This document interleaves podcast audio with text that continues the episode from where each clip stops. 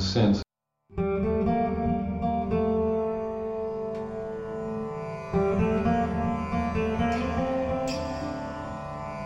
I find more and more astounding, astounding about the, the yoga system of the duality and the non duality is it just becomes more and more and more and more clear that we are in this duality and we're acting in this duality.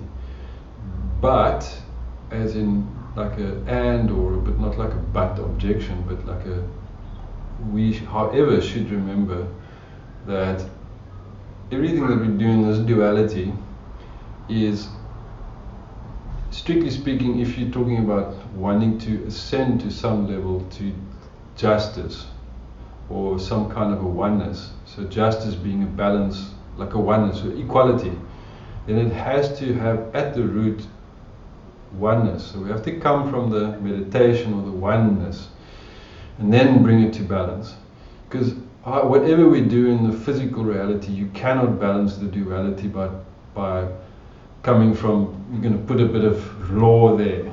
Yes, of course, you're going to put a bit of law there, and you're going to put a bit of moral justice on the other side, and you're going to take a bit there and give a bit here, something like that. But that has to come from the scale of justice, which at the center is this thing. And what's amazing about the Waldorf school is that I think it's in class three or something, they make those physical scales so that they can have an understanding of like, that's how it is, that's the Libra.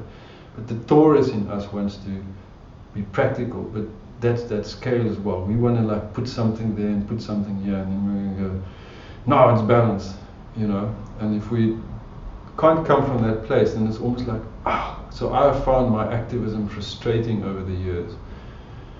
So the more I can come into this kind of spiritual activation, the less I'm frustrated with this. and then somehow this starts to balance better in my personal place.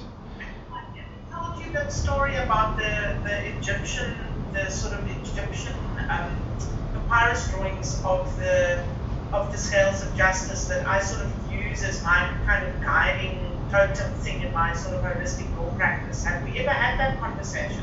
Mm-hmm. I'll, I'll send you a picture at some point, but it's so interesting because in, in the, some of the you know original sort of papyrus, Egyptian papyrus drawings, um, the scales of justice um, have um, it's a beautiful story which I won't go into now necessarily, it's got to do with the, with the justice, goddess of justice, Ma'at on the one hand, it's got to do with weighing your heart against a feather from the goddess of justice, whatever. But on the center spoke of the of the scales, there are seven very clear, like circles, on these. Oh yeah, yeah, yeah, the chakras. Seven chakras, Mm. and the, the idea is of this mythology is that if your heart is, is heavier than the, s- than the feather of Ma'at, then the scale drops into the bottom, the lower chakras, Mm, and then the crocodile that will come out of the depths Mm. and eat that heart. mm, mm. And if you are, if your heart is lighter, if you're not grounded enough, if you if you're only operating in the top three chakras, okay, and the scale goes this way, then there's an eagle that's going to come and grab that heart and fly off with it. And you can Yeah. Sort of the you know the, the kingdom. You can only enter the you know you, you only sort of um, fulf- the fulfillment is only achieved, justice is only achieved. You know if you are if those chakras are perfectly balanced. And I think that's Yes. a, to me that's been a you know when I discovered that papyrus drawing like 15 years ago or maybe even 20 years ago. And for me, that was the moment that my spirituality and my, my legal work my justice work kind of got integrated because I understood that, that what justice is never an external event. It is an internal process Mm. of alignment between the chakras. Yeah, it's this internal cross, and then the external cross, and then all the stuff symbolically makes so much sense of the crucifixion and the transfiguration and then the ascension. But there needs to be a hundred percent descension. It can't stop here or there, and then you can see why. If you come from here, this is only going to be achieved on paper.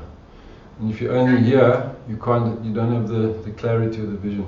So that's why I th- that's why for me the, the yoga system is so powerful. But that's also why we understand that the yoga system is as ancient as time, and it goes before the story of Moses and all of that, and it goes even before that to um, we know um, from it goes to Atlantis, and from that it comes from whatever the other place is, the land of Mu. What's that? The um, Lemurian times.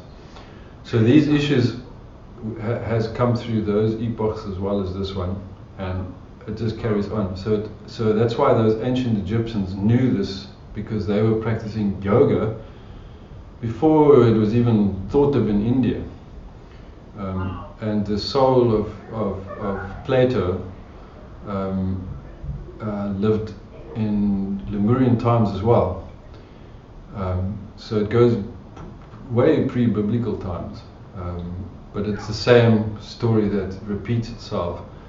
But the wisdom of that soul is the wisdom of of, of Brahma. So Plato wasn't a myth, myth, mythological person; he was a historical person, but he was a he had a mythological ability, capacity, because he was attuned to Pythagoras. Um, um, wasn't in, only an intellectual; he was also a mystic and he was trained in these arts. So in our history, they don't account, they don't say um, Pythagoras was also um, a yogi, um, but he was, and he traveled to Egypt and he learned these, which we call the mystery school wisdoms, which is that thing that you were talking about, the papyrus.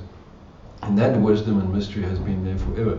So I'm saying that we're in trouble as a humanity or as individuals, which we are, unless we tune into this ancient, ancient, solid concept of, of, of scale of justice, scale of justice, scale of justice, scale of justice. The whole device, in other words.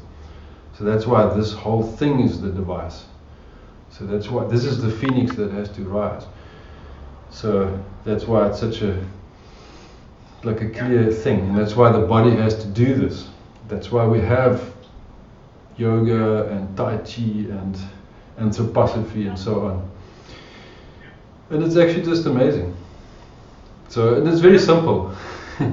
it's very simple, but for some reason we we have to really go like this to to get to this um, simple place. It's a purification process. Um, yeah, and then of course we have to implement it. You're now going to go do something practical, and I've got to go do something practical. Have a cup of coffee. That's what I'm going to do. Punch it.